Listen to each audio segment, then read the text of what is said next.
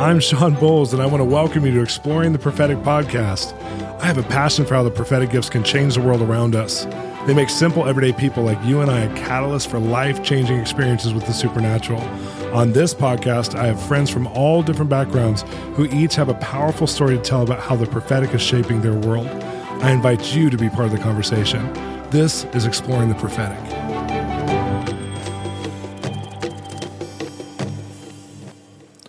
This is going to be a lively podcast. My name is Shawn Bolz. I am your host, and I have today Banning Liebscher from Jesus Culture on. If you don't know about Jesus Culture, it's an amazing ministry based in Sacramento, California that came out of Bethel and Redding, California. And it's a ministry of worship. They do events, they do leadership development. And Banning and his wife, CJ, are this couple who have pioneered probably one of the most unique ministries in the world right now because they're going after the supernatural, but they're doing it amongst stadium gatherings and amongst the music industry. I mean, some of their worship leaders, Bryan and Katie Torwalt, just won a Grammy for songwriting last year. They've had such an influence and impact on this generation of especially youth culture and leadership development. It's amazing. So we're going to talk to Banning about how he got there, what happened, what are the the exploring the prophetic points that we can get out of his life today. I'm so excited about our show, our podcast today, because we have Banning on. And Banning's been a friend for a lot of years. I think since you started Jesus Culture right after, I've started connecting and saying hi and, yep. and Redding. Absolutely. Yeah. Yep. So welcome to the show. Oh, thanks so much, man. It's good to be here. What I, Always honored oh, to be hanging out with you. Please. I love being a part of everything you're doing every time I come up to Jesus Culture. You guys are rocking it in Sacramento with not just youth culture, because a lot of times people think of Jesus culture as like music and youth culture, but you guys do leadership development and you guys are, I mean, you have a church, you have an actual church location. And we used to joke around and say that our church was Jesus Culture South, but you said you don't want the stigma. yeah you know, I mean, just plant a movement already, Banning. Uh, Lots it's of churches. True. I'm going to be Jesus Culture South, Jesus Culture Southern California. You can be my the lead pastor down there, or the lead the lead prophetic apostle. No, no, uh, no. Yes, the title. I'll give you. I'll give you titles. If we do this, I will make sure to give you titles. I don't need any more titles. I have enough entitlement, and I'm tired of it. But hey, totally. You actually came into your journey there honestly like from an encounter with God or several encounters with God. And in your 20s, we were just talking about it how, I mean, God just led you on this journey that I remember talking to you years ago about how He even gave you, gave you visions for stadiums. And that was like a yeah. huge leap. And at yeah. the time, hardly anybody was filling stadiums or, or having faith to rent a stadium, let alone bring youth musicians who are relatively unknown to them. And yeah. you've had this incredible legacy of building and really, I love the name Jesus Culture because you really have branded a culture around who Jesus is for this generation. But how did it start, or to take us on a God journey story? Yeah, well, I love that you're doing uh, a podcast on the prophetic and all that you're doing just to empower people. For for me, I just think, man, I don't know, I don't know what I would do without the prophetic. I, I don't, both in my own personal life, in my family, in our ministry. So much of what we're doing right now has either been given through the prophetic or confirmed by the prophetic. Yeah, my and, wife and I were uh, talking about that the other day. Like, what would have happened if God didn't speak to us? You know, like we wouldn't have been anywhere where we're at right now. We would have just been normal humans, self-made. you know, yeah, the best no, totally. biblical principles, but not any activation to it. Yeah, absolutely. And this is the journey. I think the journey of the prophetic is such a blast, and some of it doesn't make sense until you look back on it. For us, you know, when I got when I really gave my life to Jesus at 17, I'd been saved, but at 17, I knew nothing about the prophetic. I knew nothing about revival. I knew I didn't grow up in a, really a charismatic uh, home at all. But I remember at 17, I started attending a church, an AG church. But I, I remember being in high school, sitting in my classroom, daydreaming. Again, I didn't know anything about the prophetic, but I was daydreaming about stadiums, wow, full of people and me and my friends sitting on stage and me about to go preach. Wow. And I remember having dreams and like like nighttime dreams of uh, I remember two of them as a high schooler. Again, I knew nothing about the prophetic. We we were in a charismatic church but not in a supernatural church, if that makes sense. And I remember having dreams of preaching at a church that was packed with people and people were spilling outside and I remember having a dream about laying hands on some people and getting them healed. So for me, pretty early on, again, I didn't know as the prophetic, but the Lord just started laying a foundation. And then we go into my 20s, and it is just a massive swirl of people calling me out of nighttime dreams. For me, dreams have been uh, probably the biggest part of the prophetic. I mean, I, I, I, had so many dreams about things we're doing now, about what we're going to be called to doing, about connecting with certain individuals and the level of influence. And, and it was almost like the Lord was just beginning to paint a picture and he was uh, just laying a foundation that we're still holding on to today that still actually ignites faith in us today. Wow. We know what God, I, I know what God told me. I know what he showed me. And uh, this is why we keep moving forward. And then, like you said, the arena and all this type of stuff, it was all prophetically ignited for us. Wow. So tell me this, because I mean, obviously, those are pretty lofty prophetic revelations. Those are some big, huge things as a 17 year old could receive, which I love. But you probably weren't in a culture that was conducive to dreaming those kinds of dreams at the time. I mean, wherever it was, were yeah. people, people yeah. supportive or did you just hide it? Like, how did that develop well, for you? I'm not even sure I knew what to do with this stuff.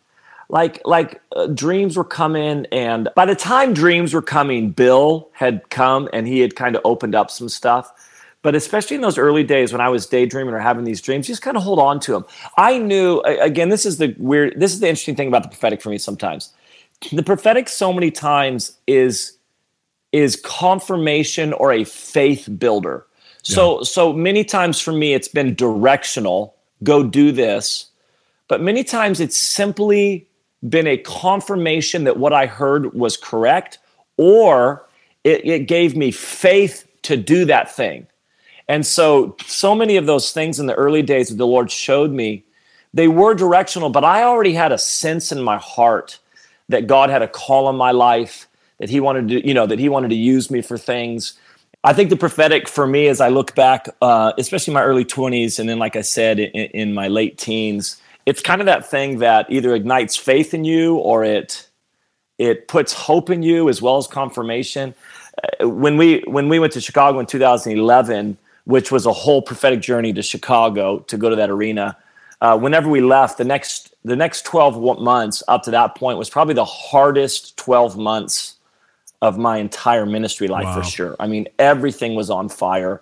And um, besides my ha- besides my home, my family, everything else was just like kind of imploding in some areas, and a lot of pressure, a lot of tension. Not to be dramatic, but like having a hard time sleeping at night, and and just really like really walking through some stuff. But it was one dream, one dream that I held on to because, and as crazy as it seems, it's like super simple, but we went to Chicago in July or August. We went to Chicago in August. That May of 2011, somebody sent me a dream, and in the dream, um, so I was 35 in uh, in when we went to Chicago in 2011.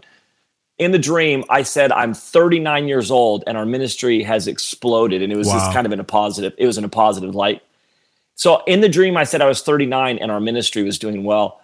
And uh, so, literally, the entire twelve months, I'm like, I'm like, okay, I know I make it till I'm 39. like I know that our ministry doesn't crumble oh. and completely go away because in the dream I was 39 and it was positive.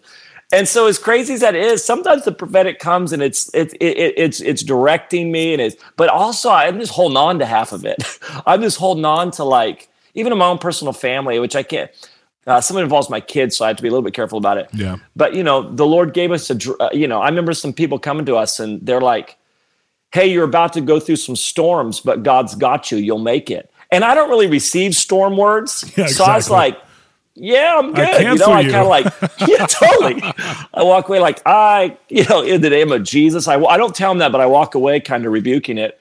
And then, man, a storm hit our family and uh, and I, I remember going, okay, wait a second, I got a word about this. Okay, they said we made it through this. Like they said we made it through this, and uh, um, and dreams that came right before this situation, and so so many times for us, I, this is why when we say, how do we do without the prophetic? Like I don't know how I do it without God speaking to me and and holding on to what He said. Yeah, you know, I, I can relate to that because I remember Bob Jones years ago when I was gonna uh, released Keys Heaven's Economy as a book. It's a prophetic visitation or encounter I had that I didn't want to release that. I wanted to be one of those prophetic guys who has like a book about a visitation. I was like, I'll just release a free word on the internet. But I had all these directive words that I was supposed to do this. I was Yeah. like, oh, this stinks. You know, it doesn't stink to steward it. And I love to do it, but it just was you know, so outside my box. And I go, Bob, when should I release this? And do you have a word about it? Because he would always ask us to like include him, you know? And Yeah. so he goes, Yes, you're supposed to release it when you want to go through the worst financial oppression of your life. Oh gosh. I said, I don't believe in that. Like, I don't even believe in that word. He goes, but when you break through, you'll never have financial oppression again, and you'll enter into a success oh. that's rare in a generation. And I'm like, I, I just don't believe in that. Like, how long do you think the oppression would last for? He goes, oh, it'll be like eight years or more. Oh gosh. And I've always done really good in finances before that. So it's like going, this is, and he goes, not only that, but it'll affect everybody you're in ministry with. They'll all come under the worst oppression. And you're going to have to use creativity to solve all of your problems, not finances. And God's going to train you how to walk with Him through that. And I Oh, just, I literally, I rebuked it. I, I thought I had a handle on it, like I'm going to rebuke it. And then, of course, I released the book. It sold, banning like 170,000 copies in the first year. And my publisher went bankrupt and they didn't pay me at all. Like they didn't have any money. They had nothing. So they didn't pay me. Oh and and they didn't have records that were correct records inside of it. So it's one of those things where I'm like going, what just happened? And then everybody got hit financially. And I was the same way. I was like, I don't believe in the storms. I don't believe in this kind of prophecy. But then as soon as it happens, you're like, I hold on to it, God. What was gonna Wait, break what was that word again? exactly. I'm like, I'm gonna Find break that through. word. I called him up. I'm like going, no, what was the other part? What was the good part? Please tell me the good totally. part. And he's like No. laughing, going, You're gonna make it through and you're gonna have incredible breakthrough financially. And we have, but it was just it was one of those things where I don't think people because we we don't have a great theology for God's encouragement that words aren't always happy, happy, joy, joy, but they actually are sustaining. They they help us Yes. to sustain us through things that everybody goes through. Like everybody goes through this kind of stuff. Everyone goes through Oh, hardship, but not everybody has God saying not only are you going to make it, but you're going to thrive. You're going to succeed afterwards. Just persevere. You know, I love James one where it says, you know, consider it pure joy whenever you face any trials of any kind. And I'm like, Yes. no. Pure joy. Yes. Greatly rejoice. Not just rejoice, greatly Yeah, rejoice. greatly rejoice. And you're like watching your family go through, through stuff. Like, yeah, yeah, not so much, you know. But I get but it. but it is it is those words too. I mean, for us, those words. Um, you, you know, the Bible talks about bearing long. You know, though I bear long with you, I- I'm like, dude, in those bearing long seasons, I don't know what I would do without the prophetic in my life and the words that God has spoken to me. And and, and even I remember Rick Joyner years ago talking about that you know when the israelites they were promised a land of flowing with milk and honey and the next step was three days without water so like for like forget milk and honey they didn't have water yeah, you don't And care about milk and honey when you can't drink. yeah you just want water but the concept that i know what god spoke to me like i know what he told me. So so for me both in my own personal life with my family in our ministry so much of the perseverance that we are called to walk out you're describing it like to act like a christian doesn't have to persevere or walk through stuff and and encounter God at a deeper level that he really will that he really is faithful that he really will never leave you or forsake you. But those seasons man I just man holding on to the prophetic is is man it's, it's what we do It is what we do. It's it's the only sustainer. I think. I, I love the message version. One time we were reading it as a church, and we were reading about the fruits of the spirit. One of them is patient perseverance. When you read the message version, and all of us looked at each other, being from Los Angeles, going, "What is that?" What you know? I don't know if I believe in patient perseverance. You know, I want it now, and just that kind of mentality. And I think the prophetic is honestly the only gift set that teaches you how to love God in the long term in the big picture. Like it sustains you in the big picture while you're in the middle of normal life. And so it sounds Yes. like that's happened quite a bit for you guys. Tell me this in in the midst because a lot of people would have seen you banning in, during the season of even 2011 as flying high. You were like the youth pastor of Bethel. You guys are doing huge events. You've started Jesus culture. You've done all this stuff, and a lot of people would have looked at it and been like, "What? Wait, there was there was you know some trouble because people from the outside just never know." But I remember Well, being in meetings. they don't see it on my Instagram exactly. Yeah, I show everything on my Instagram, don't you? but I was in meetings with you where, like, I remember Cindy Jacobs prophesied over you somewhere, and I remember I just being being around two or three times when people prophesied over you, and during that time, like, you know, I know not every word you can take to the bank eh, of encouragement. But like, tell me like one of those experiences, and you already told like two, but tell me one more of those experiences where something that somebody said helped you to see. Yeah, I mean, Cindy, both Cindy Jacobs and Lou Engle, another guy named Michael Ratliff from years ago, they spoke some pretty significant words uh, uh, over us about really beginning to believe. It wasn't just about stadiums, but really beginning to believe for stadium type stuff probably one of the most profound shaping words for us was Bob Jones had been with us. Again, it, it's interesting because you feel stuff in your heart and your spirit. You know, you're like, especially if you got that, if you're visionary, you're, you're, you can see this stuff. But we were a youth group. We literally were a youth group with some youth kids. Like I'm not exaggerating that point. I don't. Chris I was there. I came down to a youth group. Yeah, I saw it. It was just a youth group. Yeah, Chris Quilala was. um uh, was he, so he's 34. Chris Quilala was 12. He was a junior high kid when I started. He was he was in my wedding when he was 14 years old. That's amazing. He was a freshman in high school. Was in my wedding. Uh, Ian McIntosh, our keyboard player, went was just a freshman. Kim had just turned 18, moved to Redding, um, and got involved in our youth group. Like we were kind of like a youth pastor and a bunch of youth kids and youth leaders, and we started getting these words like all of a sudden it was this influx of like um, i see this room full of people. I see this mobilization all this stuff. And then bob jones comes in 2004 so we had started doing conferences in 99 but we but they were all kind of local. We hadn't really gone out with him yet. We hadn't recorded an album yet anything like that. Bob jones comes and he's and and he comes and I, he meets with our youth team. Never forget it. And and he's up there and he's just he's talking. And he starts sharing about that music is going to be one of the main things that mo like he starts wow. talking about music and music wasn't even an issue for us. We hadn't even recorded anything yet at all. Starts talking about music. He starts talking about some mobilization stuff. He, he tells us this is the crazy thing this is in 2004 he says there'll be two churches and he begins to describe two churches. I thought he meant two movements for 10 years because a sure. church wasn't even on my radar. Sure. But but he starts talking to us about two churches and starts giving us details about two different churches. And then he says this in 2004. He says, "You guys are going to uh, he starts telling us what he goes, "You guys, you know, about national stuff." He says, "But you're not ready yet. God has to knock some rough edges off of you." He said in 2 years, he said in 2 years God will release you into this. Well, well, almost to the day, almost to the day in 2006, it was it was the first. I don't know how to describe this. It was the first time we moved from Bethel Church to our convention center in Redding.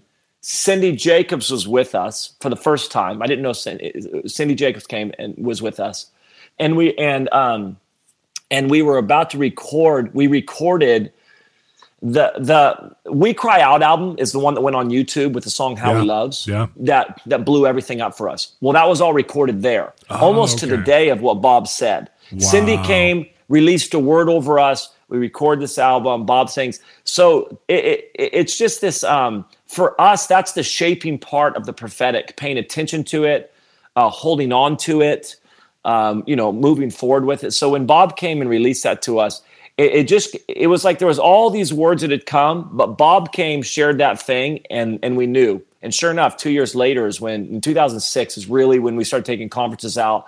When the album started blowing up, all this stuff happened. Wow, that's amazing. I just think of how I love how you're using the word shaping. The prophetic has been shaping, and I I feel the same way. Cherie and I, you know, we just constantly are feeling shaped by God's expectation, not our expectation. And it's a harder journey, but man, the the fruit of it is so much better. Obviously, with you guys, you were just a local youth group. I remember coming, and even when you were in your first, you know, in 2006, I came to Redding for the first time, and I think I I hung out with the youth, and Ian McIntosh's yeah. sister came and worked for us for a while. You know, like we yeah, that's right. We just had like a connection to some of your team and some of your people, and it was just so cool to see them come from a local church mindset, but have a dream of God and say we're going to touch the nations. And I was just with yeah. Chris and Alyssa a, a week ago at a wedding, and we were just like marveling at like in ten years what God's done. Just how cool is God in ten years? And yeah. there's been such a price, you know, you guys have paid. But at the same time, like, how cool is it that you let God shape your expectations? So my hope is as we're exploring the prophetic on this podcast that people listen and say, I want to be shaped by the prophetic and I want to I want to build a long suffering, that long suffering love that that God talks about in the Bible that's so rare. And they're hearing you now. How old are you now, Banning? I'm 41. Yes, we're two years apart. I forgot. I thought you were Yeah, 40 for some on. reason. I remember when No. your 40th birthday happened.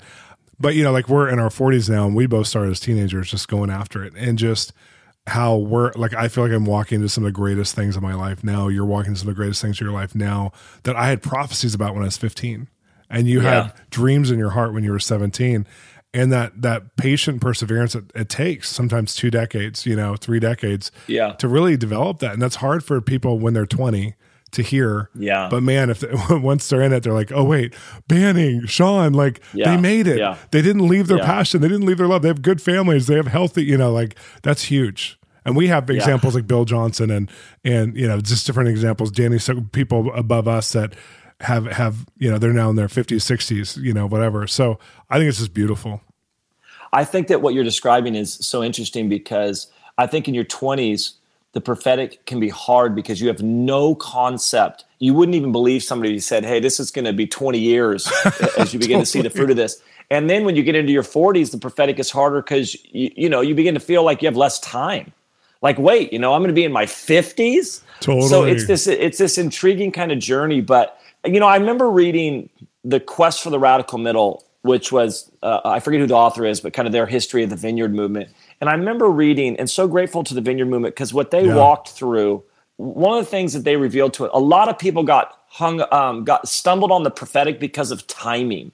Yeah. So prophetic words came, but they didn't understand that these things take a lot of time.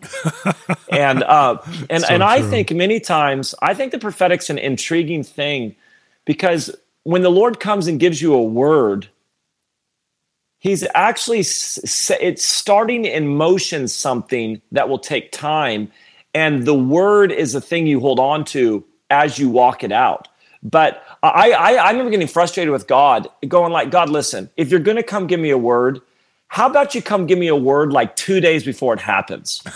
like two days before it happens. Yes. Like, you know, like like two days before Billy Graham calls me and hands over his ministry to me. Give me a word then. Like, give me a That's word awesome. then. But this whole Yeah. thing where you're giving me a word, but it's not going to be for 20 years, or or or it's going to unfold and really not bear fruit for 20 years. The and but what I realized was uh, now that I'm uh, older, the prophetic word was just the grace of God in my life in this that when God releases a word to when he released a word to me in my 20s I sure feel ready but I'm not ready at all. In fact if God was to release that word on me if God was to release what he said to me when I was 22 on me at 22 it would have killed me. Oh, yeah. There's no there's no way there's I no way. I was I was not big enough to handle what he said. So what he does is he speaks to me and then he says, "We got 20 years to grow you until you're the size of what I said to you." Wow. And and so all of a sudden, but and that prophetic is is the thing that gives pain purpose. It's the thing that you hold on to as you as the Lord's growing you. We went through a situation last year where uh, you know I, I'm uh, we're we went through a pretty tight financial situation as a ministry. For, uh, again, if you're from a cash flow standpoint, and it Sure. was it was pretty it was pretty tight, but the Lord just kept speaking to me. He just kept speaking to me that th- this is the word he gave me. Uh, Banning, you're in the weight room. You're in the weight room. And so the weight room, like the gym, you know, weights, lifting weights. He said, You're in the weight room right now. He said, You're going to be extremely grateful for your season in the weight room when I put you in the game. wow. He said, When I put you in the game, you're going to be you're going to be extremely grateful for your season in the weight room. And what happened was when he gave me that word, all of a sudden, everything we were going through, I, I was grateful for. yeah, you're learning and- from and- it. You're like, oh wow. Yeah. This is school. and it it made more sense to me. And so it's that type of thing. Like the Lord's given me a word. The same thing He gave to you. Like what gets you through those eight years of financial oppression is we had a word. Like we had a word, and so Yeah. that's why I think for me, when it when we're talking about shaping, really mean that. Like it helps shape and mold who we are on this journey. This is so awesome. Well, you're listening to Shawn Bolz and Banning Liebscher. This is Exploring the Prophetic podcast. And Banning, how do we get a hold of you if somebody wants to follow you on Facebook or they want to get uh, in touch with your ministry? How do they get a hold of you? Yeah, well, uh, yeah, jesusculture.com has uh, all the ministry stuff, and then just online, the banning, T H E banning. Everybody, everybody makes fun of me for that. But when we first started Twitter, I didn't even know what. Like literally, it was all Twitter handles. I'm like, I don't know, what should I do? And and banning Liebscher was too long, so the banning. and no one can spell your last name. This is true. And no one can spell my last um, name. And then, what was that your most recent book that you did? Was it Rooted? Yeah, rooted. So get rooted. Get, I've read rooted, and I loved how you packaged it for those of us who you've sent in advance. it was so awesome. But I, I, I love this book, Rooted, and it's really is a discipleship tool. So I'm going to encourage you who are listening to get his books. He has several books, and to follow Banning. And thank you so much for being on the show. Uh, so good to be here with you. Thank you for joining us today on Exploring the Prophetic. I'm your host, Shawn Bolz, and I want to encourage you to continue the conversation with us. Go to our website, www.bolzministries.com. Also, let's continue the conversation together at our Facebook page. And if you're enjoying the podcast, make sure to subscribe to it. Join me next time where we explore the prophetic together.